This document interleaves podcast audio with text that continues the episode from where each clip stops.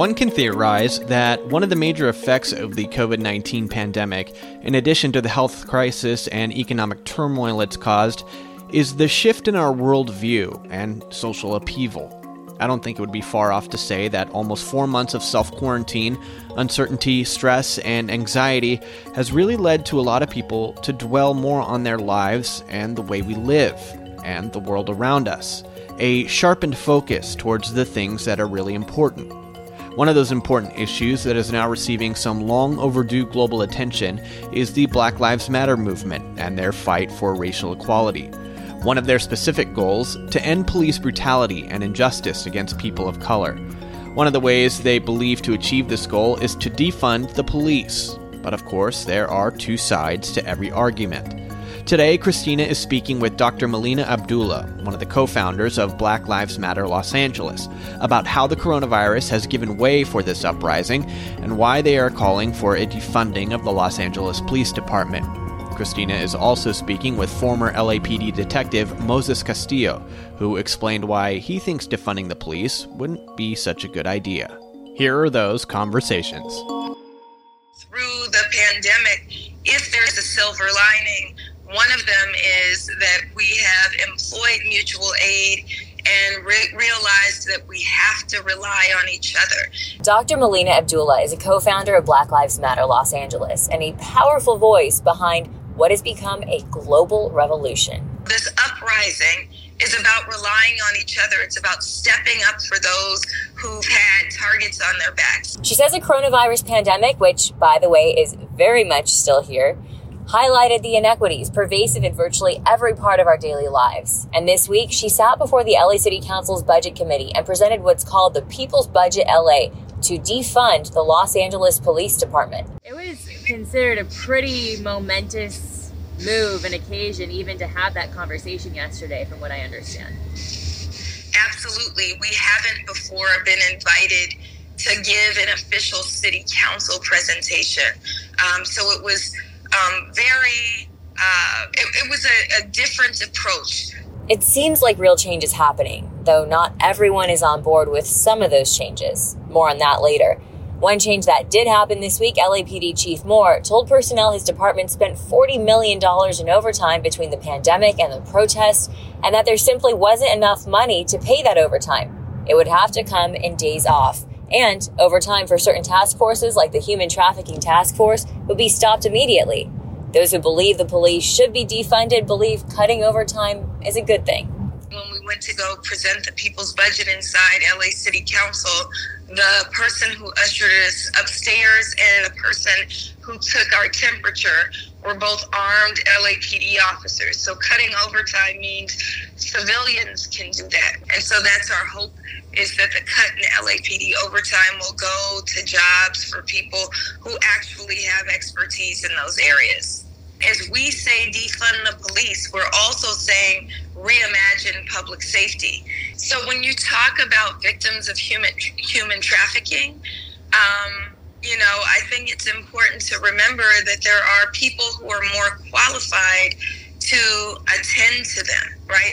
Can we have care workers? Can we have social workers? Can we have those who are trained to engage and care, care for them? Well, the doctor mentioned that uh, you know, maybe uh, there are more people suited for that, such as uh, caseworkers or social workers.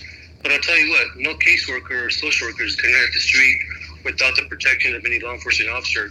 That is Moses Castillo, a former LAPD detective with 30 years on the force. Sex trafficking is a crime, and a social worker or caseworker, they don't have police officer uh, uh, arrest powers to conduct arrests or, uh, you know, uh, conduct very thorough investigations. Uh, to that point, we do work hand in hand with some mental health professionals in our units.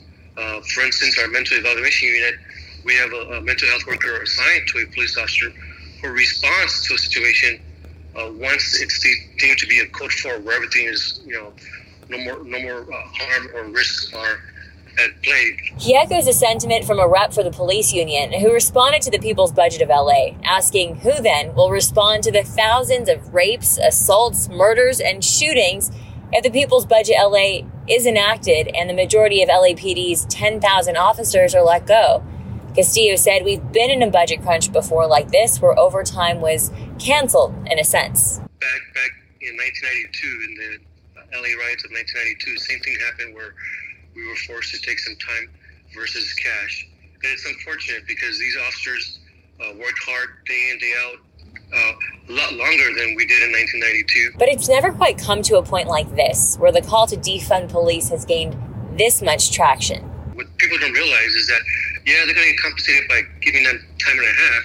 These officers are going to be taking some time off, which takes them away from providing services to the communities that we serve in investigations and proactive law enforcement. Many law enforcement officers who are strongly condemning the killing of George Floyd say they feel like they're facing an impossible situation, vilified for wearing the badge, despite the fact they say they joined the force to help people. Los Angeles have the highest uh, uh, level of police service anywhere in the country, and uh, a lot of officers here uh, feel that yes, we are against racism, and yes, we are against police brutality but let us do our job and show us some support.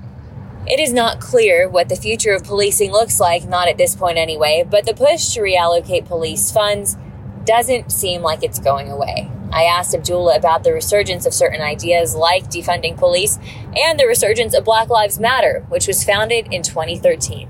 When we were birthed, you know, the intention was not to get into the history books. The intention was to stand up for Black life. The intention was to intervene in the ways that police violence, state sanctioned violence, white supremacist violence kills black people. Um, and then, of course, in 2014, 2015, Black Lives Matter did become a global movement and was recognized. I don't think we could have anticipated this degree of resurgence, that so many folks would be engaged and in the streets and actually echoing a demand that we've been for years now to defund the police. What do you think? Let us know on social media. We're at KTLA Podcasts on Twitter and Instagram, and Christina is at Christina KTLA on Twitter and at Christina Pascucci on Instagram. Don't forget you can find all our episodes on our website, ktla.com slash coronavirus weekly, and you can be the first to hear new episodes every Friday by subscribing on your favorite podcast app. For the latest coronavirus headlines anytime, visit ktla.com or get the free KTLA News app. We'll be back with a new episode next week. Thanks for listening.